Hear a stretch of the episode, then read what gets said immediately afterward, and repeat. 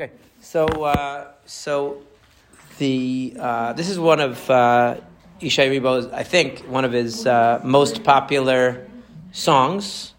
And uh, I remember when it first came out, it was really everybody was talking about it. Uh, a lot of people in my circle of friends, educators, rabbis, all kinds of representatives of uh, you know the religious sector, people who are religious, people who are engaged in, in Judaism in all, all different ways, whether they were rabbis or lay people or teachers or so many people were talking about it. So many people felt, felt that they connected to it and uh, derive a lot of inspiration from it and are moved by it. And you saw that. Uh, like this is how he closed out his concert, the major concert that he had with this song, and it was like the finale, and everybody was talking about that as well. The people that were there, people who described it, although it's impossible to get an actual video of that last part, just sort of maybe a snippet of the last minute, but to see the whole performance, uh, we were not able to find a video of it. It would have been nice to see but we can uh, use our imagination, I guess. The point is that it's considered to be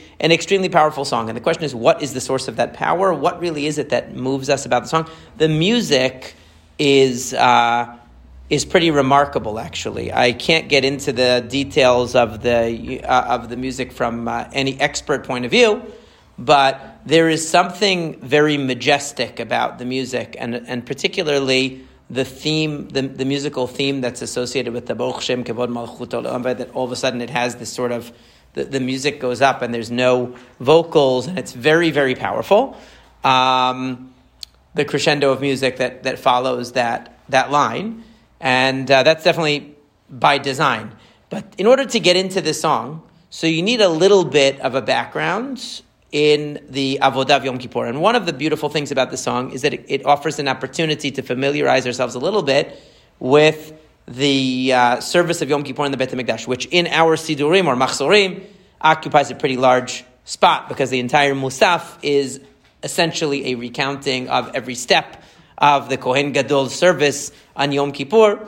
Uh, some of it we know well, and a lot of what he mentions in the song, or what he what he cites in the song, or, or you know blends into his uh, musical creation, are moments in the avodah that are very familiar to us, and we know that music many times the most evocative and powerful music is music that is able to sort of repackage themes or content that strikes us as familiar.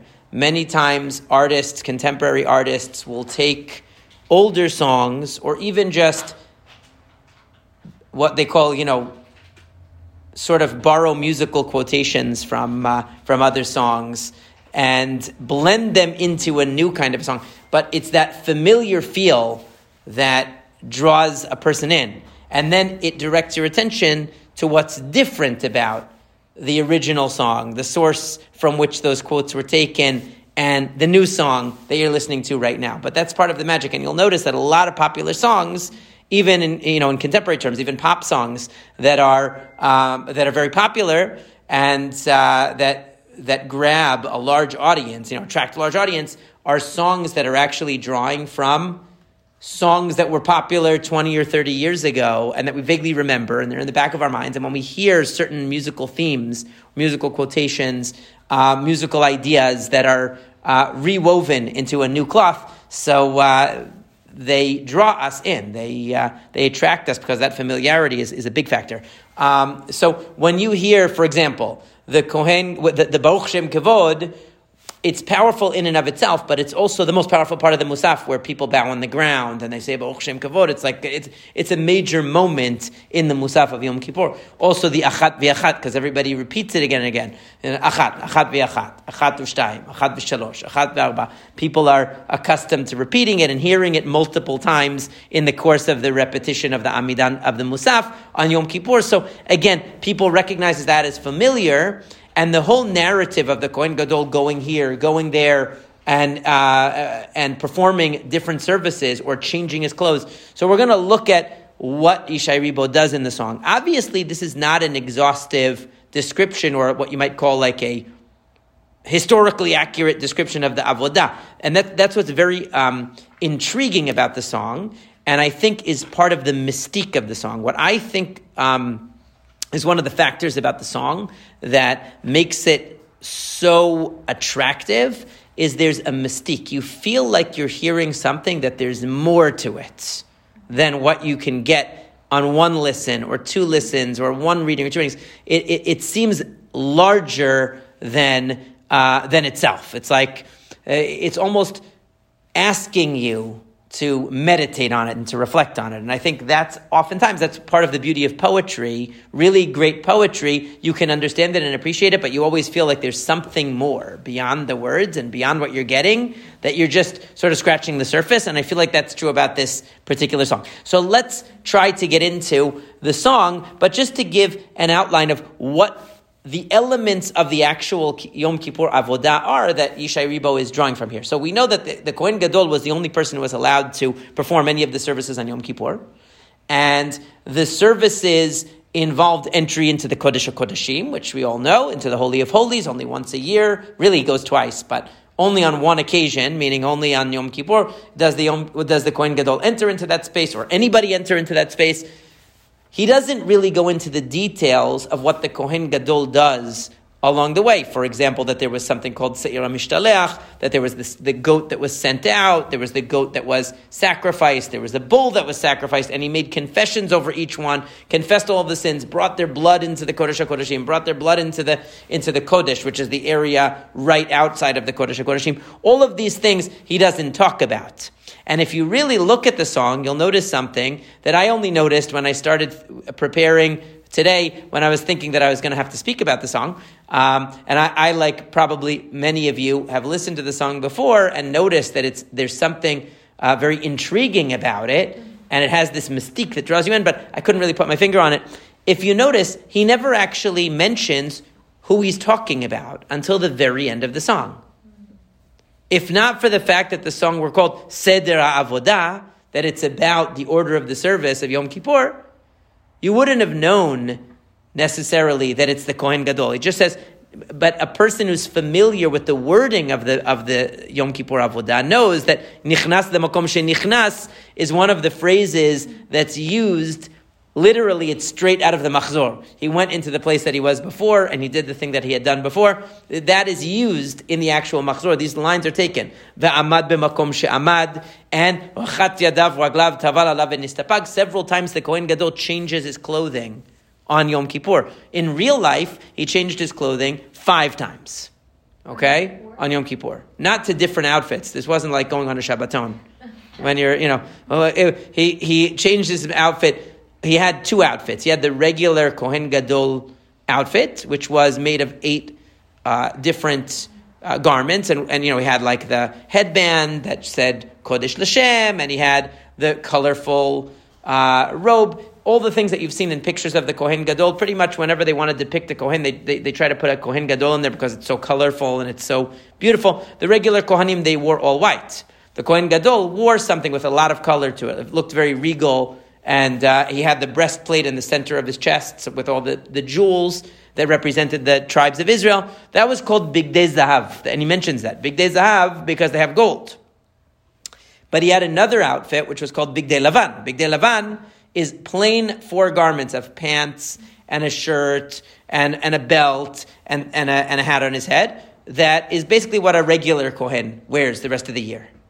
Okay? More or less, right? Uh, essentially, that's what it is. So that's called Bigdei Lavan, the white garments. So every time he would change, so normally on 364 days of the year, he would wear those golden garments. He would only wear the fancy Kohen Gadol garments. But on Yom Kippur, for the services that involved going into the Holy of Holies, he had to wear the Bigdei Lavan. He had to wear the white garments. So that's why he mentions here, he put on, he took off the Bigdei Achol, and he put on the Bigdei Lavan. He put on the white garments.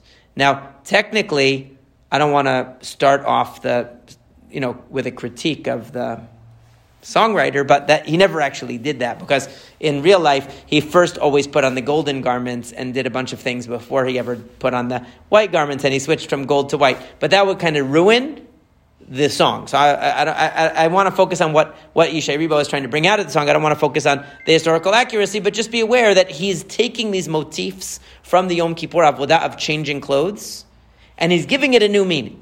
Right? Going into the mikveh, drying off, which the Kohen Gadol has to go into the mikveh each time. So he ends up going to the mikveh five times uh, over the course of the Avodah uh, you know, from the beginning when he first takes off his regular clothes and puts on the golden garments, and then each time he switches, he has to go into the mikveh again and wash his hands. That's why it says. Each time he has to wash his hands. Uh, twice when he takes off the garments, when he puts on the new ones. So it's a it's a whole uh, you know it's a whole. They, they actually uh, tried to put some like something to keep the mikveh relatively warm because you would have to go in so many times and it was pretty cold. If you've ever been in Yerushalayim at that time of year, it's not necessarily warm on Yom Kippur. Um, so he, he, it could be chilly. But the point is, he had to do this multiple times. And again, now, now here we come to a phrase that doesn't actually exist in the Yom Kippur Avodah, and maybe that's why he tied it to something else that also doesn't really exist in the Yom Kippur Avodah, which it says, Bam makom shuba. He came from wherever he came. And he went to wherever he went. Now that's not actually a line from the Yom Kippur Avodah and the Machzor, but it sounds like one, right?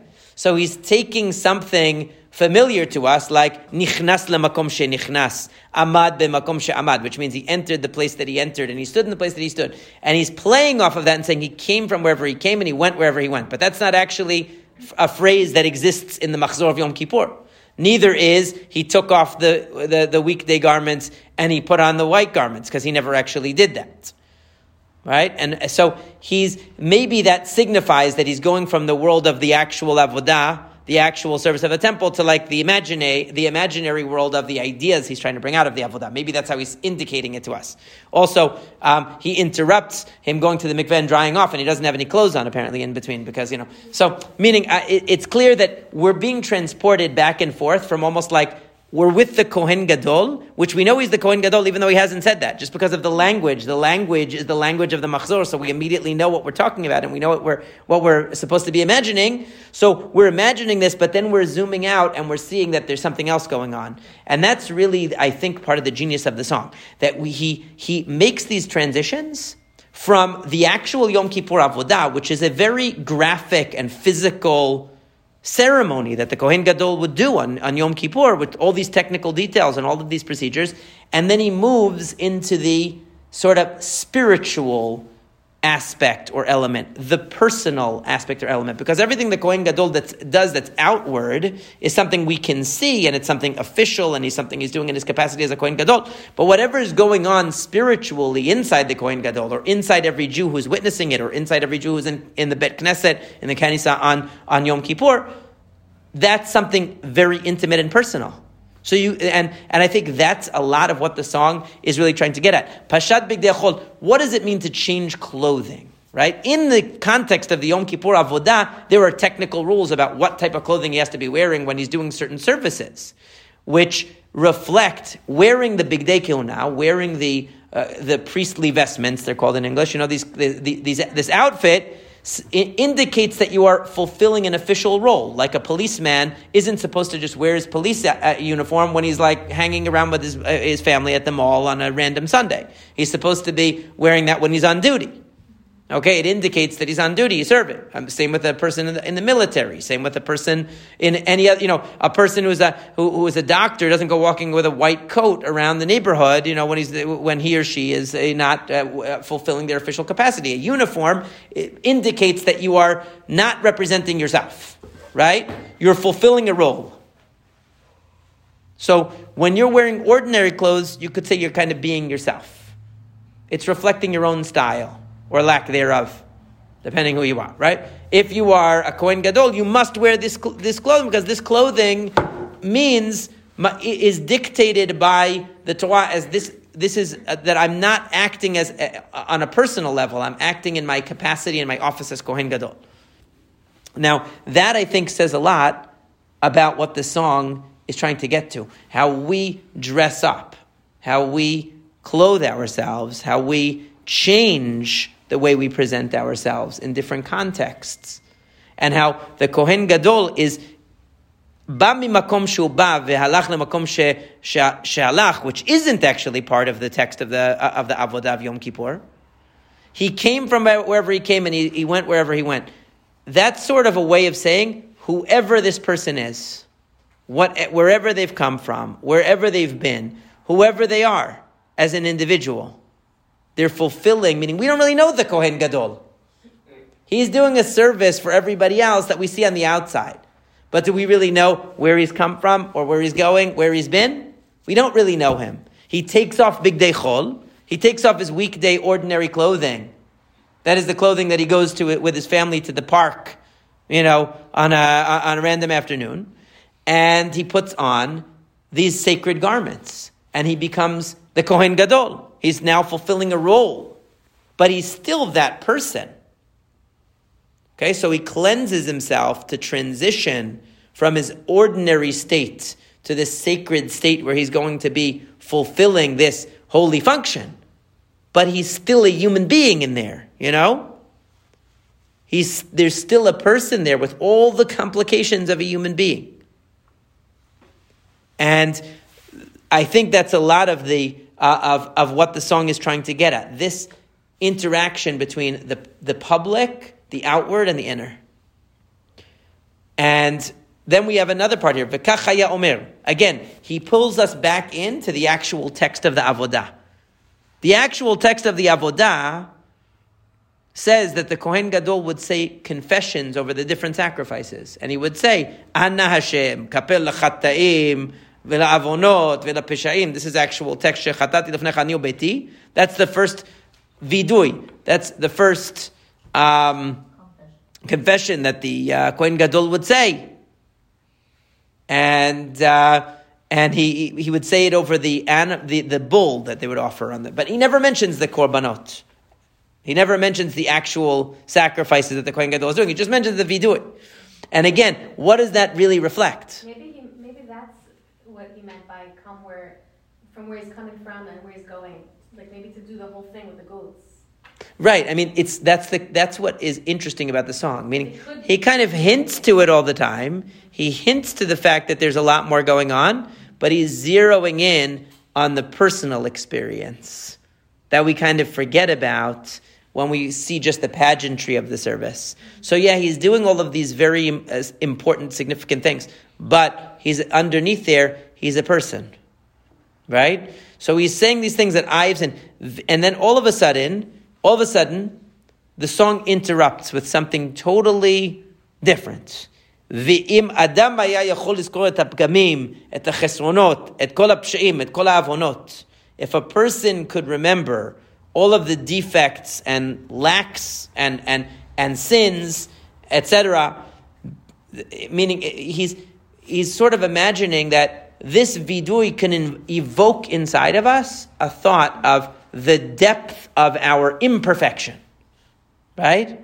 How far from the mark we are. He doesn't even say the Kohen. He doesn't say that the Kohen doing the, the, the, the confession is thinking that. He's saying, Vimadam. If a person would think about all of the problems, all of the areas they've failed in, all of their imperfections, then what would they do? Now he brings another element from the avodah which has nothing to do with the confession, actually. Because when was the Kohen Gadol counting one, two, three, four, five, six, seven? When was he doing it? When he took the blood of the, the first korban, there were two korbanot that he brought the blood into the Kodesh HaKodeshim. And there were two korbanot that he, the same two korbanot that he also, uh, you know, applied the blood in the Kodesh, which is the area right outside the Kodesh HaKodeshim. And then, you know, so then he would count each time he would make the application, achat, achat v'achat, achat u'shtayim, to make sure that he didn't do, uh, you know, do the wrong number of applications. Okay? He had to do one in one direction, upwards, holding his finger like this, and then seven downwards. So when so because he had to do one upwards and seven downwards, he didn't want to get confused. So he said achat for the one above, and then achat ve'achat, achat ushtayim. Because otherwise, if you just said one, two, three, four, five, I'd be like, wait a second, was that including the first one or not? So just to make sure he didn't get confused, he would do achat, then achat ve'achat, achat ushtayim, achat v'shalosh, and that's how he's counting. So really, what he was counting was the number of drops of blood that he's applying in these different places. Okay, that's in the real avodah. That's done inside the Kodesh HaKodeshim when he goes in there, because he first goes in there to bring the incense, and then he goes in there to apply the blood of Korban number one, and then the Korban number two, and then he, and so he has three times he goes in, and then another time later that he goes in. Yes? The point is that he, the Avodah done by the Kohen Gadol. Right. But he doesn't do it for himself. Right. Actually, he does it to uh, make tahor the whole community. Right. When he says that the הכהנים עושים, עומדים בה, העם עומדים בעטרה. Right. העם נופלים ואומרים תודה. העם, what he does, he does it for them to, like, instead of all of them, he does the עבודה. But the reflection, the, the, the כפרת עוונות from Hashem is not for himself. Right, right. We're gonna, we're gonna, we're gonna see that. We're gonna see that. We're gonna, you, you jumped ahead of us. That we're, we're going slow. Okay. So first, I just want to talk about the achat ve'achat. Okay. So what is he saying? He's putting a new interpretation on the achat ve'achat. Now we took that element that most people who go to Bet Knesset on Yom Kippur recognize that achat, achat ve'achat, achat ve'shtayim, achat ve'shalosh, achat ve'arba, achat. If you've been at the Musaf of Yom Kippur, you've heard it because it's done multiple times. Okay? So you, so you hear it again and again. He's taking it, he's saying if a person could count all of their failings, all of their imperfections, all of the times that they've done wrong, then they would say achat, achat v'achat, achat v'shtayim, achat v'shalosh, achat v'arba, and so on and so forth. In other words, the person would feel that they could go on counting forever. And then, yasharaya mityesh, then the person would give up. He couldn't handle all of the feeling of embarrassment and shame and, and, and bitterness and, and self-reproach, we would call it in English, I guess, that, um, that he experiences thinking about the infinite depths of his own or her own failing. Okay? So again, he's taking this element of the avodah, which is very technical, and he's giving it a layer of meaning that is internal. That is, as this process of atonement is going on, what is going on inside the mind of the person who is receiving the atonement, whether it is the Kohen Gadol himself, whether it is any individual Jew. What is going in, on inside their mind when they approach Yom Kippur? How are they feeling? There's definitely a feeling of awareness of all the ways in which we have fallen short, and a sense that it's almost overwhelming to us. And so he's giving that element first. Now, that element is the element of the depth of chet, the depth of our distance from God, you could say, our feeling of distance from God, our feeling of, of unworthiness before God that is reflected. Now, what kind of clothing did he say before that the Kohen Gadol is wearing at this time? The Bigdei Lavan, the white garments. The white garments are supposed to be the garments of cleansing us, right? Cleansing and, and purification and atonement is represented by the white. So he's saying at this moment, when this part of the service is going on, and the counting, in real life, so to speak, the counting was just a number of drops of blood. But in the internal life of the person experiencing Yom Kippur, there's so much more that is going on beneath the surface for all of us. There's the service going on. If you want to use a modern example rather than the, the service of the Bet HaMikdash, when you are in the synagogue on Yom Kippur, we're all doing the same service. There's one chazan, or maybe two, um, and, and, and we're all doing the same service. But each individual's experience of Yom Kippur, what they're thinking about, what they're reflecting about from the previous year, what they're feeling uh, unhappy about themselves about, where they're assessing their own shortcomings, that's going to be different from every per- in every person. And it can be very overwhelming. And part of what Yom Kippur does, and the beauty of Yom Kippur, is that Hashem says, despite that, despite the depth of the let's say, unworthiness that you feel, despite the depth of sin that you feel, despite the distance that you feel from Hashem, there's still an opportunity. Don't give up. There's still hope. And that's why I said a person who would start thinking and measuring the weight of all those sins would feel he couldn't bear it. They would feel that they would have to give up. They would feel that there's no hope. When you think about all the opportunities missed, all the losses, all the wrong turns, uh, it's overwhelming. And yet Hashem is saying this is an opportunity to cleanse that away and to start fresh. This is an opportunity to begin with a completely new page, new chapter. That's the gift of Yom Kippur. Right? So he's that's the first part of the song where he talks about the achat v'achat. Later on, he uses the achat v'achat in a different way. Okay? But the important part of the first half is that he's wearing bigdei lavan. He's wearing the white garments, meaning this is the process of cleansing. And in the next part, this is the part that is so powerful. Now, this again is literally from the, the, the Machzor of, uh, of Yom Kippur, these words. Everyone recognizes it. When the people would hear, when they would hear Hashem's explicit name that we never say, the one that the Yud Ke that we never actually say it, we always say Adonai instead. When they would hear that name coming out of the mouth of the Kohen Gadol, this is the first time it mentions it's actually the Kohen Gadol in, in the story, that it mentions his name. Okay? Up to now, he's just an anonymous person doing random things that we, you know, we only know because of the context. Now we know that it's the Kohen Gadol. And they would bow down and say, Baruch Shem Kevod Malchuto Le'olam Va'ed. What is Baruch Shem Kevod Malchuto Le'olam Va'ed? We say it also when? Kriyat Shema. Baruch Shem Kevod Malchuto Le'olam Va'ed is the answer in the Bet HaMikdash to any bracha. They did not say, it says, En Omrim Amen Be Bet HaMikdash. They never said the word Amen in the Bet HaMikdash. They always said, Baruch Shem Kevod Malchuto Le'olam Va'ed. And when they would hear the name of Hashem, when they would hear the Yud Ke Vav Ke, they would bow down because the idea is Hashem is so beyond, so infinitely beyond anything. We can't even stand up when we think about. We can't. It makes us feel like nothing.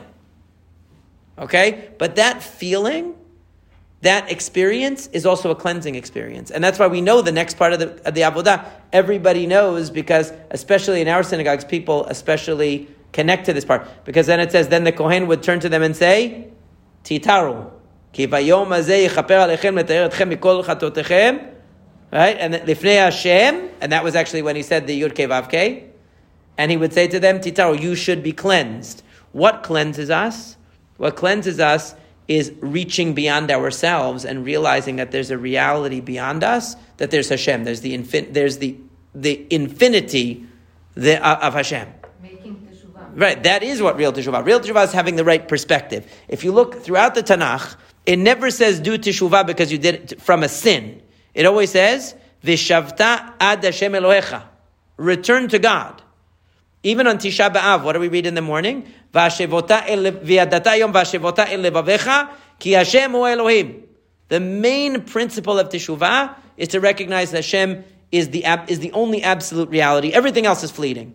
Everything else is insignificant. When you really recognize that, you let go of your attachment to anything else. You let go of all of the other, uh, all of the other forces that pull you in the wrong direction. When you recognize the absolute reality of Hashem. That's what cleanses us. That's why the Kohen turns to them and says, Titaru, be purified. How are you purified? Through the name of Hashem. Not magic, but because you internalize this idea that the only absolute, the only reality that is eternal is Hashem. Everything else that has pulled me down is fleeting. And that's the idea of them falling on their face. We say it after Shema Yisrael because Shema Yisrael is the same thing. It's declaring Hashem is absolute, Hashem Echad, and then we say the same response of Baruch Shem Kevod Malchuto Leolam Va'ed. It's a similar response. When they would hear blessings of God, and when they would hear the name of Yud Ke Vav Ke in the Beit HaMikdash, this is what they would, this is what they would do. But they would fall on their face because they're hearing the name of a Yud Ke Vav Ke. But that, they only use that name very rarely because it refers to like the highest and most direct way one can refer to Hashem. We're not even capable of, uh, uh, of uttering that name at any other time, except in the Bet HaMikdash and under very special conditions. Because we realize that it is a level of relating to Hashem that's, that's beyond beyond. It's a different word from Adon. Yeah, Adonai, you're allowed to say when you're learning, is, is a name that we substitute for Yud Kevavke. Yud Kevavke would be some pronunciation, we don't know what it is exactly, right? That would actually match those letters. What we do know is that it signifies haya, hove, v'yeh, put together. That's mean, meaning that um, the letters are was, is, will, like Hashem, same thing, right? Was, is, and always will be. That's why the best translation of Yud Ke Vav Ke that I like from the old Chumashim that they usually don't use anymore is the eternal because that's really what it means. Hashem is beyond space and time. He's beyond, he transcends everything. Hayao Question. He says, Why shaking? Why we didn't get up to that yet. You're, you're rushing us too fast. Too fast. Yeah, we're, we're going to get there. Don't worry. We're going to get there. Yeah. In a way, I really like that he doesn't bring the animals into it because yeah. it makes it just like modern, a little more. Yeah, a little more modern. Yeah, I think it helps people connect. Yeah. I heard that some like like more secular settings they use this as you know as part of the service instead of the instead of the actual uh, because they can't relate. They feel like they can't relate to the korbanot. I think that when you study the korbanot, I really truly believe that when you study it and you understand the significance of it, it, it takes on a different meaning. But when we just look at it on the surface, it's very very hard for us to relate. When you've studied it more and you've really explored the deeper symbolic meaning of those korbanot, I think it becomes much more accessible and moving. But in the when when you see it just on the surface, I agree that it could be off putting for people that, that don't connect.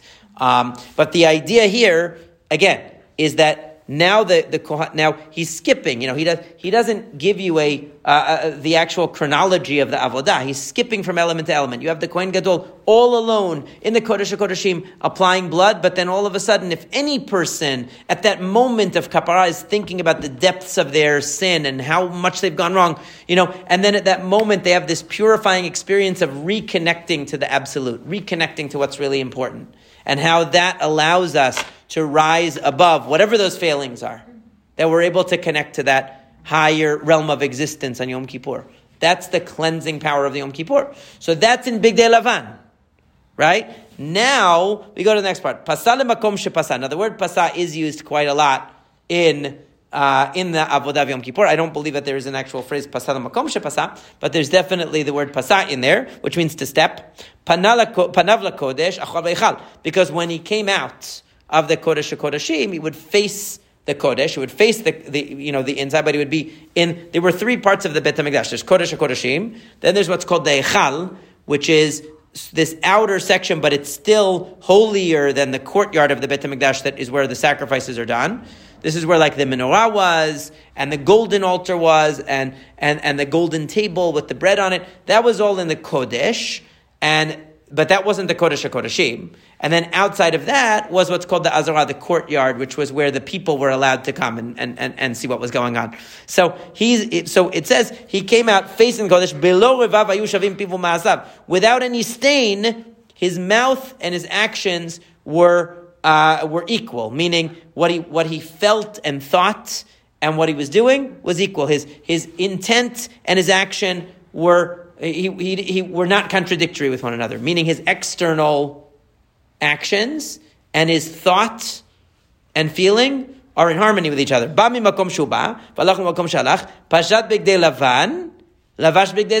So now he puts on golden garments. Okay? Now, so some kind of change has happened in this person, which we infer is the Kohen Gadol himself, right? Which is that somehow but I think part of the message might even be, and uh, maybe I'll say this later on. I don't want to. I don't want to ruin it. Okay. So the but the when he he now it's saying the that the person who wherever he came from and wherever he's going is now somehow purified. He's reached a higher level because it's saying that now his without any stain, his mouth and his actions are commensurate with one another. Yeah, revav means like a stain. Yeah. What does it say here? Sinlessly. Yeah, whatever. Okay, they're, t- they're, they're reading the metaphor into the translation. But I mean, Rav means like a stain. Yeah. So the, uh, the in any case, the, the, the it's the same idea. Meaning, like now he's pure because of that first step that he had. He puts on the bigdei zahav. Now we saw what are the bigdei zahav connected to the everyday work of the Kohen Gadol. Right? Every other, t- every other time, whatever he's doing, even on Yom Kippur, when he's doing something that's done every other day of the year, he wears the golden garments. When he's doing what's specific to Yom Kippur and the, and the, and the Kodesh HaKodeshim, he wears the white garments. Okay? So now he's putting on the golden garments. The golden garments, he's still fulfilling his capacity as Kohen Gadol, but he's fulfilling it in a different way. He's fulfilling it not with the emphasis being on kaparat avonot, not the emphasis being on atonement and going into the Kodesh HaKodeshim and the depth of sin and needing to shed it from us. Okay? There's a different focus now. And we see in the next vidui how he expresses it. Now again, he keeps transporting you to different parts of the avodah that are not actually in order based on the machzor. Okay, it's important to mention that he's taking these elements and repackaging them and reworking them. Now he says that omer. Okay, so he says the same thing. Now in real life, he didn't say the same vidui twice, a different one, but okay. Now the point is, now, now he's again ta- pulling back from this individual like before, he talked about the person in the song uh, making a vidui, making a uh, making a, a, confession, and then said, and if a person could think of all the sins and all of the defects, how they would feel, right? Now he says, and if a person could think of all the kindnesses and the good things and all the mercy and all the salvation that he's received, beta moneh, he would definitely also count it. Achat, achat ve'achat, אחת ושתיים, אחת ושלוש, אחת מאלף אלפי אלפים ורוב רבי רבבות ניסים ונפלאות שעשית עמנו, ימים ולילות. Now he's borrowing a phrase from, did anybody recognize that? From the tefillah? From Nishmat Kol Chai. if you've read Nishmat Kolchai, that's a part of Nishmat Kolchai. When it says Me'elef Alfei Alafim Verov Rebei Revavot Nisim Beniflot Shasita Imanu, that's a that's a phrase from Nishmat Kolchai. Okay, so that when we're praising and thanking Hashem, because Nishmat Kolchai is actually the whole theme of Nishmat Kolchai is our inability to articulate all of our gratitude to God. That's what Nishmat Kolchai is about. How there's so much that Hashem's done for us that it's impossible for us to be able to articulate all of it. So the, so now he's changed the counting into not a counting of sin and not a counting of the negative, but an enumeration of the positive, the, the, the chasadim, all of the good that Hashem has done. Because just as Hashem uh, the, the, the idea that Hashem is so transcendent and the idea that Hashem is so, uh, you know, is, is the absolute. Okay? On one hand, when we look at ourselves, we see the imperfections. When we look through that, through that, you know, prism, we look at ourselves, we see all the, the things that hold us back from relating to Hashem. We see all the mistakes that we've made. We see our imperfection. We see our defects when we're thinking about the, the, the perfection of Hashem. But on the other hand, when we look outward, we see that as because of Hashem's greatness, all of the kindnesses, all of the goodness, all of the gifts, all of the infinite, every moment that we're alive and able to breathe, you know, uh, blessings that we're receiving just by existing on earth. It's really, we can't count it. We can't count all of the great things that Hashem is doing every single moment, just like we wouldn't be able to count and enumerate in our inner world all of the areas that we feel that we're fallen, that we've fallen short. If we really think about it, when we're looking at the negative, there can be infinite negative within us. But when we look outside, we can see infinite positive. And say, he's saying both of these elements are a part of our relationship with Hashem. They are both part of our relationship with Hashem. Because when we're feeling pulled down by the negatives, we reconnect to Hashem and recognize that that's what can cleanse us from those things. That's what can get us back on track. That's what can lift us out of, let's say, the pit of our despair that we're falling into from all the things that pull us down. But also, when we're thinking about all the chasadim, all of the good, we also recognize that that reflects the greatness of Hashem. That's coming from that same absolute. Okay? That leads us back to Hashem. So instead of turning to Hashem just to cleanse us from our own defects, we're now turning to Hashem out of a sense of Hakarat Tov. There are two ways a person can come to recognize the greatness of God. One of them is in the negative, where you see that you are, you see how low you've sunk, and you want to grab onto something higher to pull yourself out. But another time is when you see how good things are, that you're seeking the source of that goodness. You're seeking the source of that blessing. You want to connect to the higher realm from which all of that goodness is flowing to you. Okay, that is the second. And so then he says,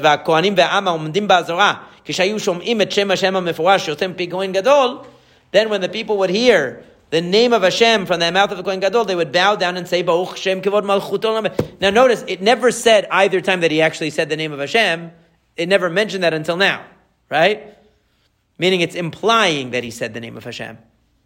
Or maybe in the vidui, it's implying that he said the name of Hashem, right? Which is true, that he did do that. But the point is that in both cases, he starts out with a vidui. In the first case, from the vidui of the mistakes comes a focus on the depth of our failures, and we reach out to Hashem to redeem us and pull us out of that. In the second one, thinking about our, misste- our missteps, focus is not on the depth of our failures, but on all the things that we, all the good reasons we have for being good. All of the positive reasons there are to be better.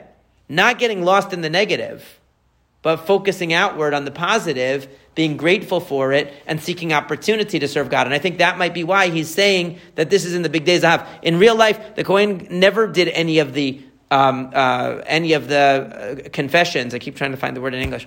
sounds maybe sounds too Catholic. Um, he never did any of the confession. Vidui, vidui.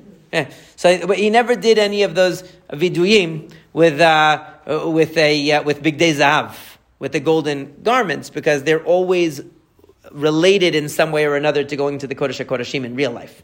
But in the song, he's trying to say, I think Bigdei Zahav, again, represents the positive, the majestic in the serving of God. That the Kohen Gadol wears these amazing, it says, Lechavodul Tiferet, that the, the, the whole point of the garments was to glorify the service of God and to glorify the person who serves God.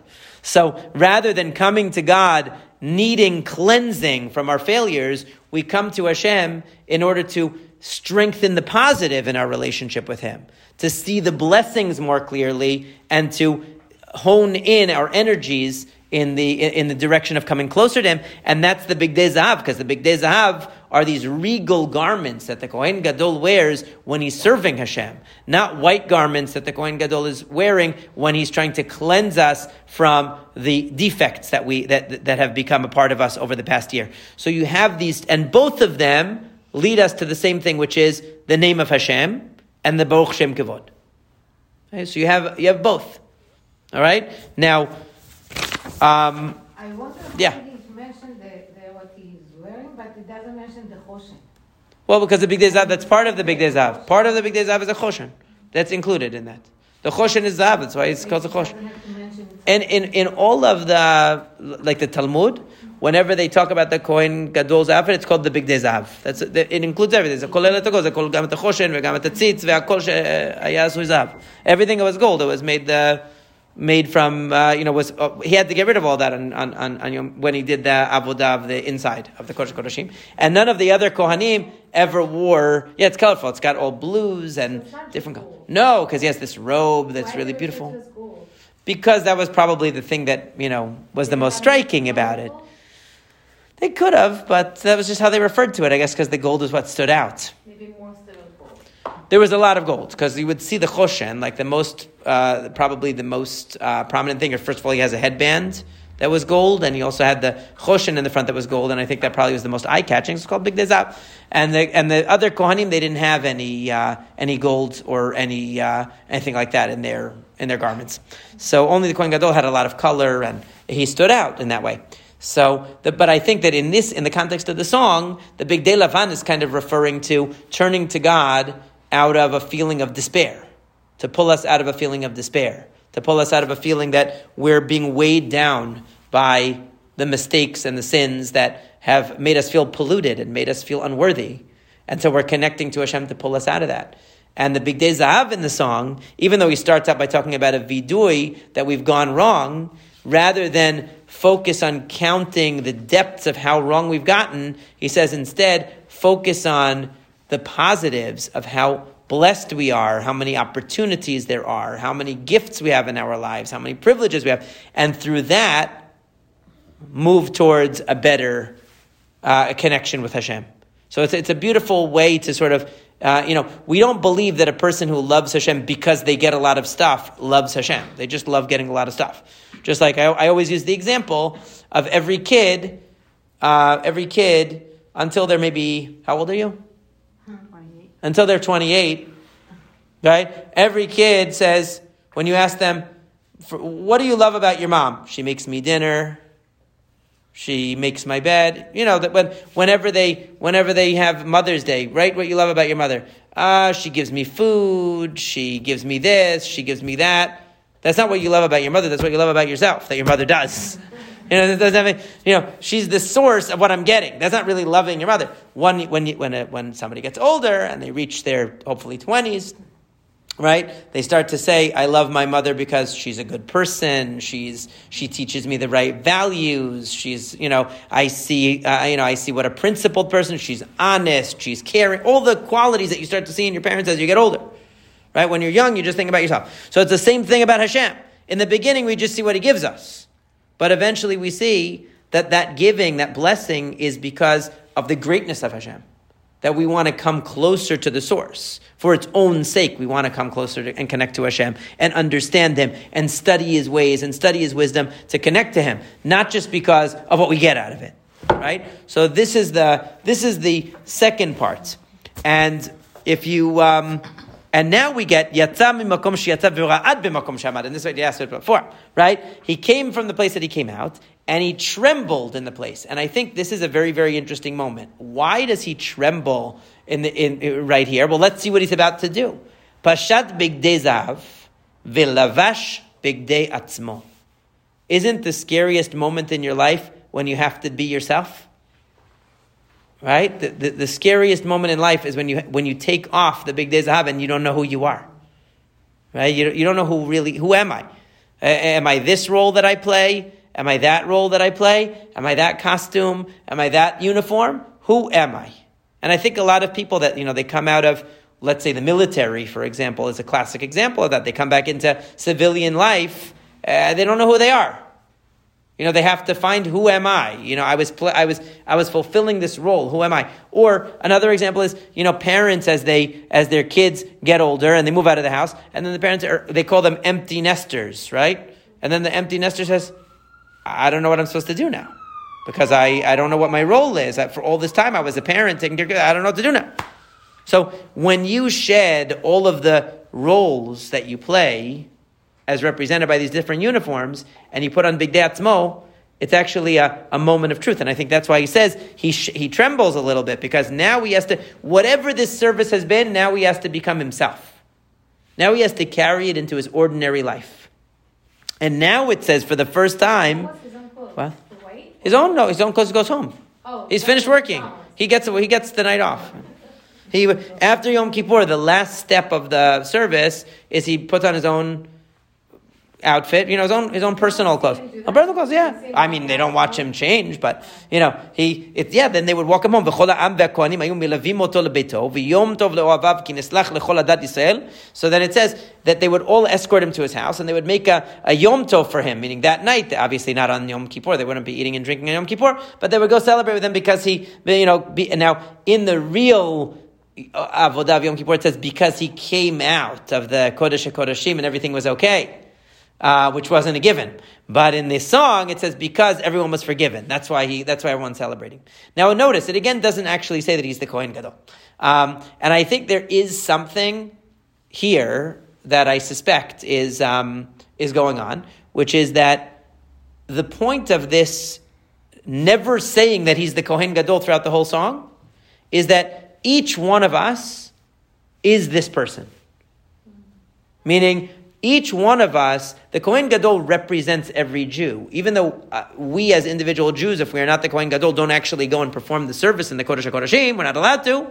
But he's representing every Jew, and he's embodying every Jew. So he's never mentioned in the text as the Kohen Gadol, as this individual. And you notice that each time it mentions the vidui, and he says, Ani ubeti, I and my family, then it says, if a person would think about all of their defects, if a person would think about all of their blessings. Meaning, he's not, it's not about him, the individual, it's about him as a representation of each one of us. We go through the rituals of Yom Kippur, we go through the process, we go through the tefillot, we spend hours and hours in the Bet Knesset. But at the end of the day, each person on their own is having their own Yom Kippur. Right? And so, and, and, and, it, and, and that's why it says, Ki nislach lechol adat Yisrael. There's a celebration for this individual who performed the service, but really it's about the entire Jewish people having the kapara, like you all said before. And then it says, Ashreya am shekachalo, but you'll notice there's a really brilliant thing that he does with the music here. that it, as everyone is saying, Ashrei Am Shekach Chalo, Ashrei Am Hashem Elokav, happy is the people that has this and that has Hashem as their God. He's saying himself, Ishay Ribo is doing a solo over that.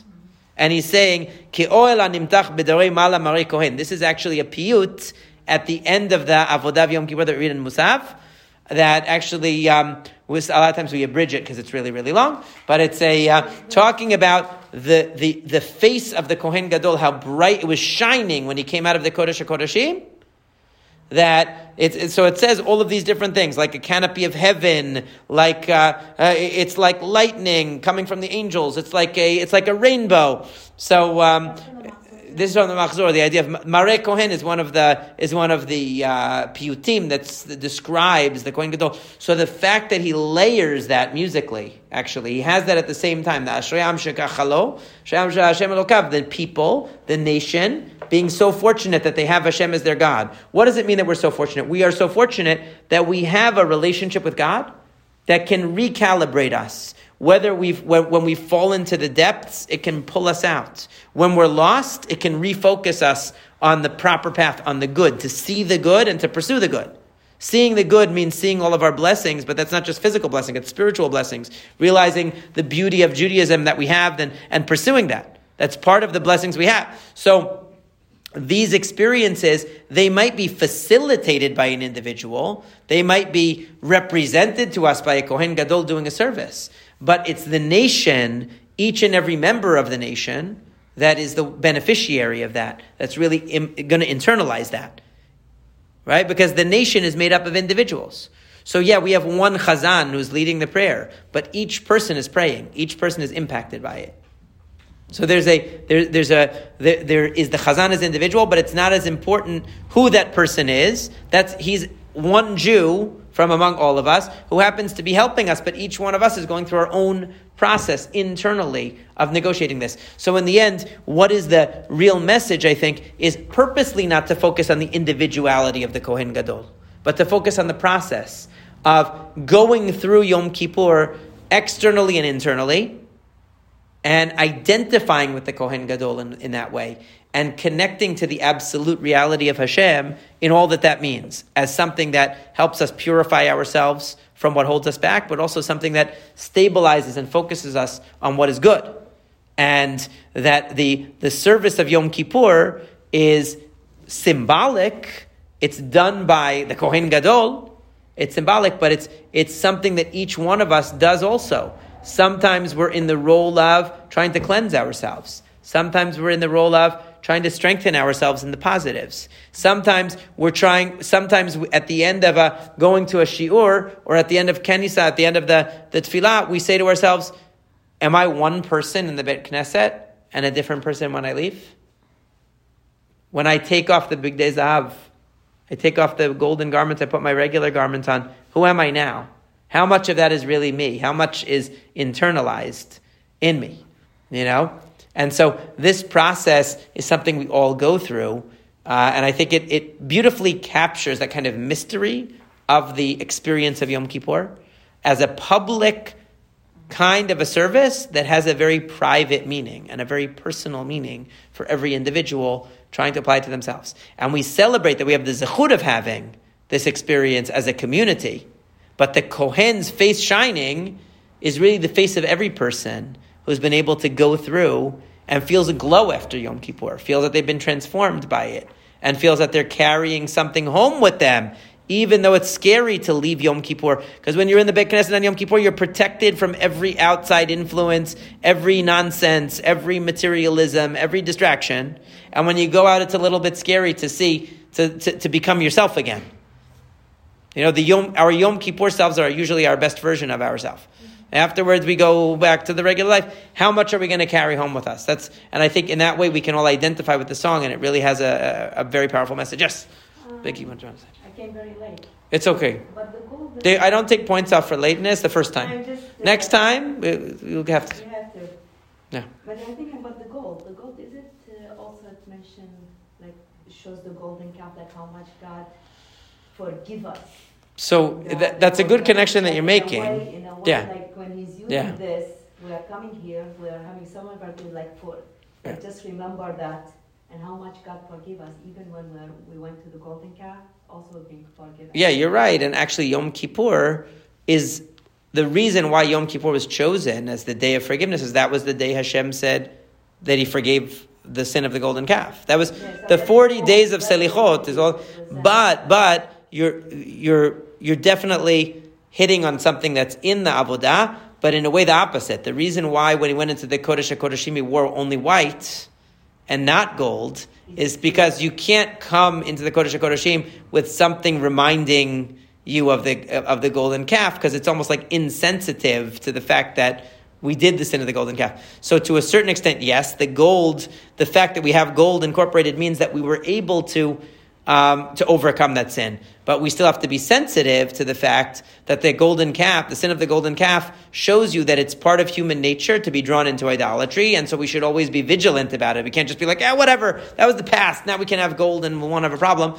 No, you should always realize that there's the temptation of idolatry there, so that's why he wears only white when he goes in, actually. But that was a very good observation. Is that why we're not supposed to wear? I've heard. That's why people don't wear gold, because, uh, yeah, that's, that's the reason. Yeah. It's a custom, It's a custom. It's a custom, but for the Kohen Gadol, it was very serious. For the Kohen Gadol, it was a halacha. For us, it's a custom people have, and it's a good. I think it's a very appropriate custom because it uh, makes people aware of it. But why? People make a mistake. They think, oh, it's going to remind Hashem about the golden calf, and then he's going to be mad. That's not how it works. Hashem doesn't have a forgetfulness and need a reminder. The idea is that we are showing that we're sensitive to it, that we shouldn't take for granted that oh, we've overcome that already. That whole idolatry thing is no problem. No, it's still in us. We're still looking for that. Idolatry is any quick fix in religion. Any magical solution in religion is already borderline idolatry. Um, and so we always have to be vigilant to guard against that. Yes.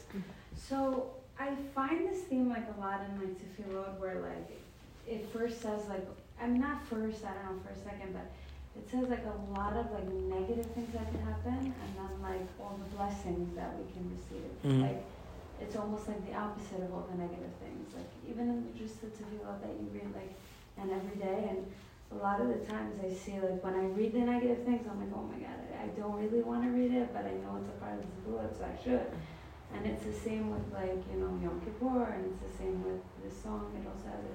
Yeah. But you're saying that seeing the depth of the negativity, it can draw you closer to Hashem. I would love to have a different relationship with that idea, and Yeah. you could just expand on it a little bit more.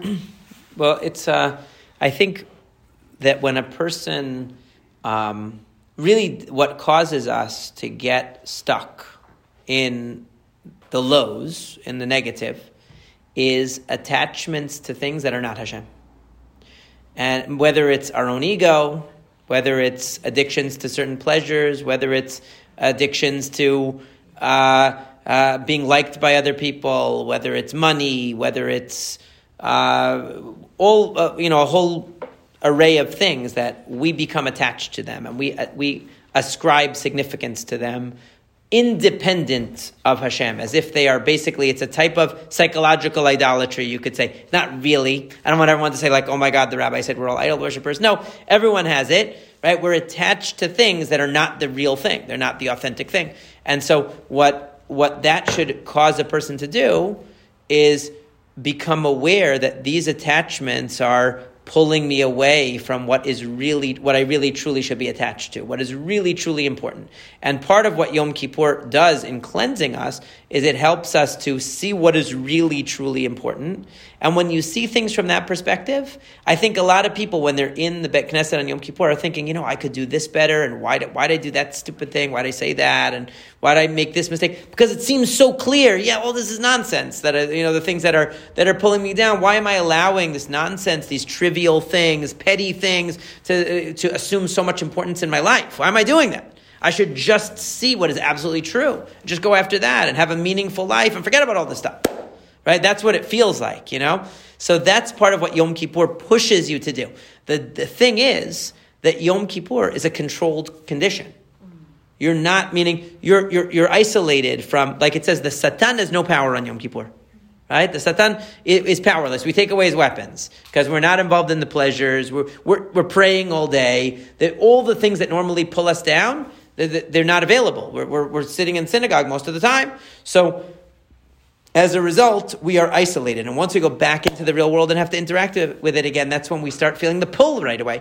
So if a person can, that's why the Torah made Sukkot right afterwards. There's more mitzvot to do. Don't allow yourself to, to, to go right back into from 100 to zero. No, right after Yom Kippur, we start with more mitzvot. That way we're channeling that energy in the right way. Now, what's the ideal? Let's say you made 10 steps forward on Yom Kippur.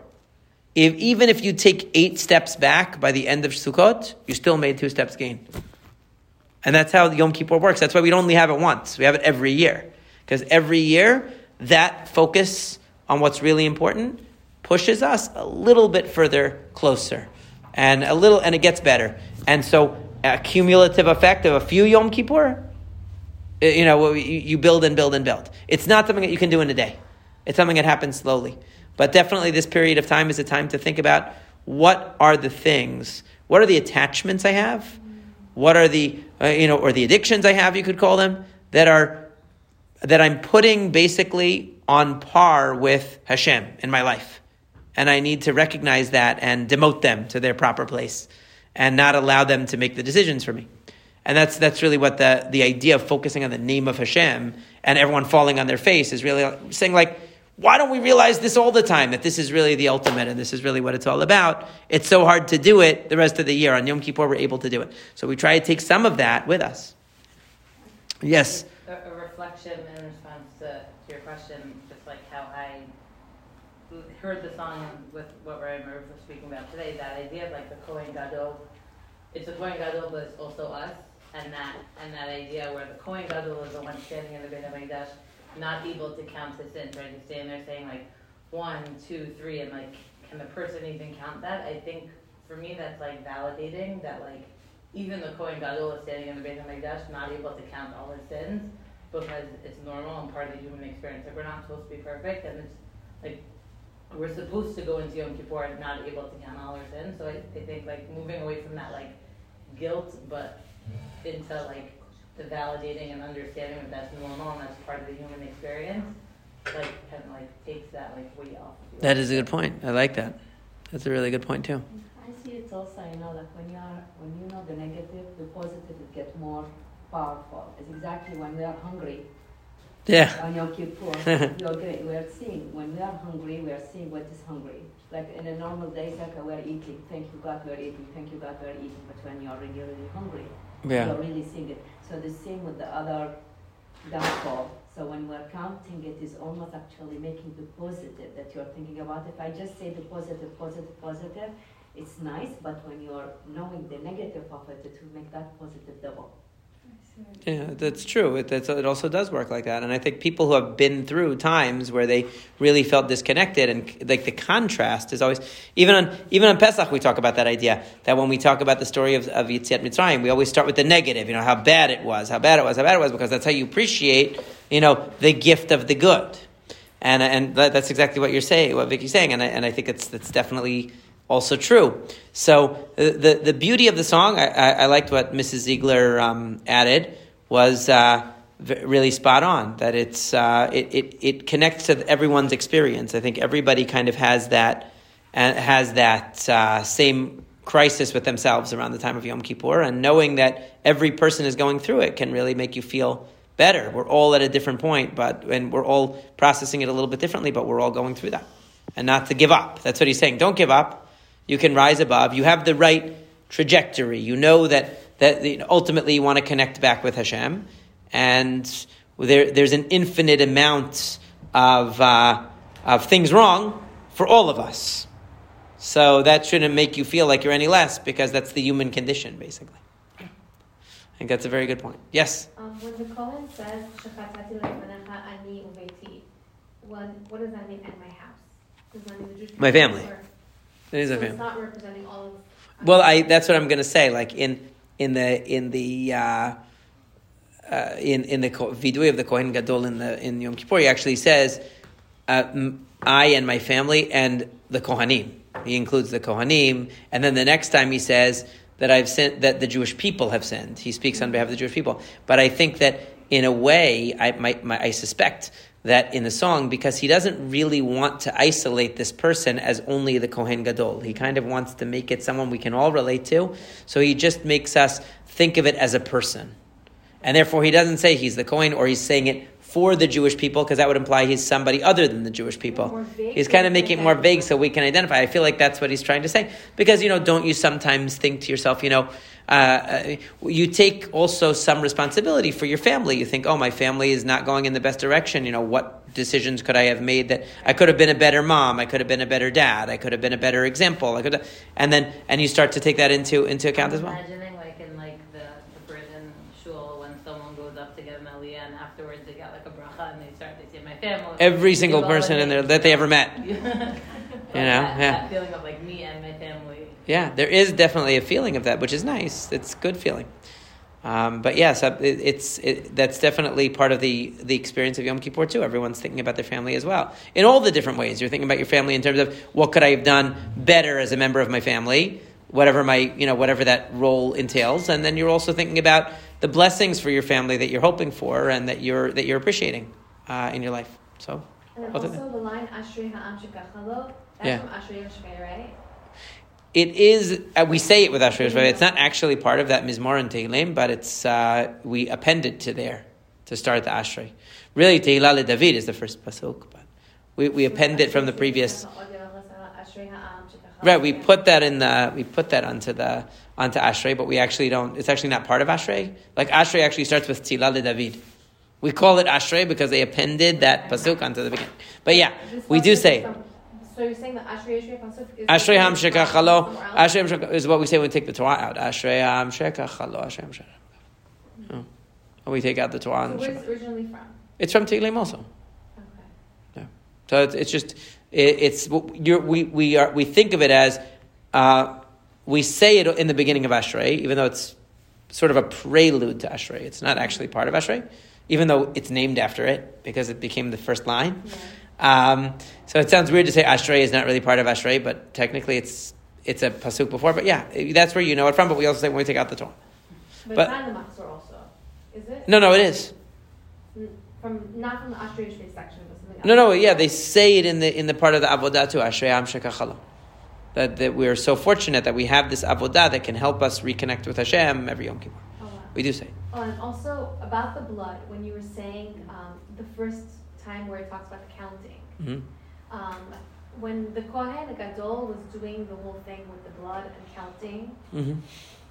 was his thought supposed to be that each time he does it, it it's a bit of the sin of Am Yisrael? It doesn't. I don't. Th- I don't know if it works like that, but it's the the blood that he's applying is supposed to be the idea of part of the idea of Yom Kippur, which isn't really part of the song, but since you asked, I'll mention, is also purifying and cleansing the Bet Hamikdash, because the idea is that have we're unworthy as humans to have a Bet Hamikdash. Like that's something very, very sacred. The idea that it represents Hashem, and who are we to have a place that we walk into, and and and it's a place of house of God, so to speak.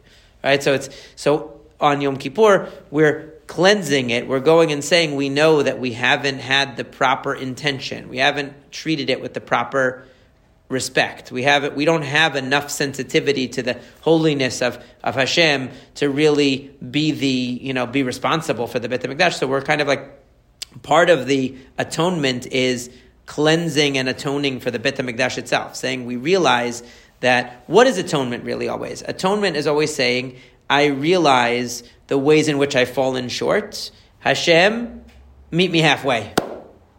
You know, it's not like I'm perfect now, so I, I'm just entitled to Hashem's help. It's I, I realize my failings, Hashem meet me halfway. So we're basically saying we realize we're unworthy of being the you know the, the respons- res- responsible for the Beit Hamikdash and and having having this uh, holy place under our charge, basically.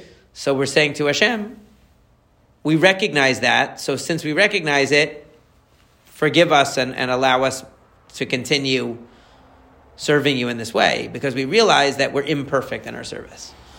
So it's, it's that part of it is almost like the cleansing of the Bet HaMikdash, basically, the purification of the Bet HaMikdash. And the other parts are purification of the people. It's almost like basically a reset, reset button on the entire nation and on the Beit HaMikdash. It's, it's saying that we are the, we the Jewish people have this relationship with Hashem, who is beyond who's so transcendent and so holy and so beyond our understanding. We have this relationship with Him, and we're serving Him and worshiping Him, even though we know that our understanding of Hashem is so tiny, so limited, so probably distorted, so wrong. You know, we have such an incomplete understanding, and we're so incomplete in our service of Hashem, and therefore our treatment of the Beit Hamikdash, or we could use as an example our treatment of our own synagogues, our treatment of our holy institutions falls short of what it should be because we don't have enough sensitivity to what holiness is. You know, and so so therefore we're constantly we have to renew it. The renewal is kapara. The renewal is saying to Hashem, we recognize that we've fallen short. We want to renew the relationship again, and that's that's what it is again and again. But that's not so much the Beit Hamikdash part is not so much the emphasis of the song. Song is more on the personal side, I think. Any other state, uh, comments, questions? If Ishay Ribo knew that you are going to make the so nicely of his song, he cannot even imagine. he has to send me a nice check. Anybody that's such a perush to this song for Ribo. Well, I, I, I, I would be happy to talk with him one day uh, about it and see. He might say, you know, you're off about this point or that point, but I'd be interested to know. Do my best. do an interview show, like you know, Meaningful Minute has a podcast. Yeah, uh-huh. You can interview different singers who have meaningful songs. right. The problem is he doesn't speak English. Meaningful music podcast. Yeah. He doesn't speak English? No. Really? הוא עכשיו לומד אנגלית. You'll talk to הוא him. אומר שהוא על עצמו, And שהוא... you'll have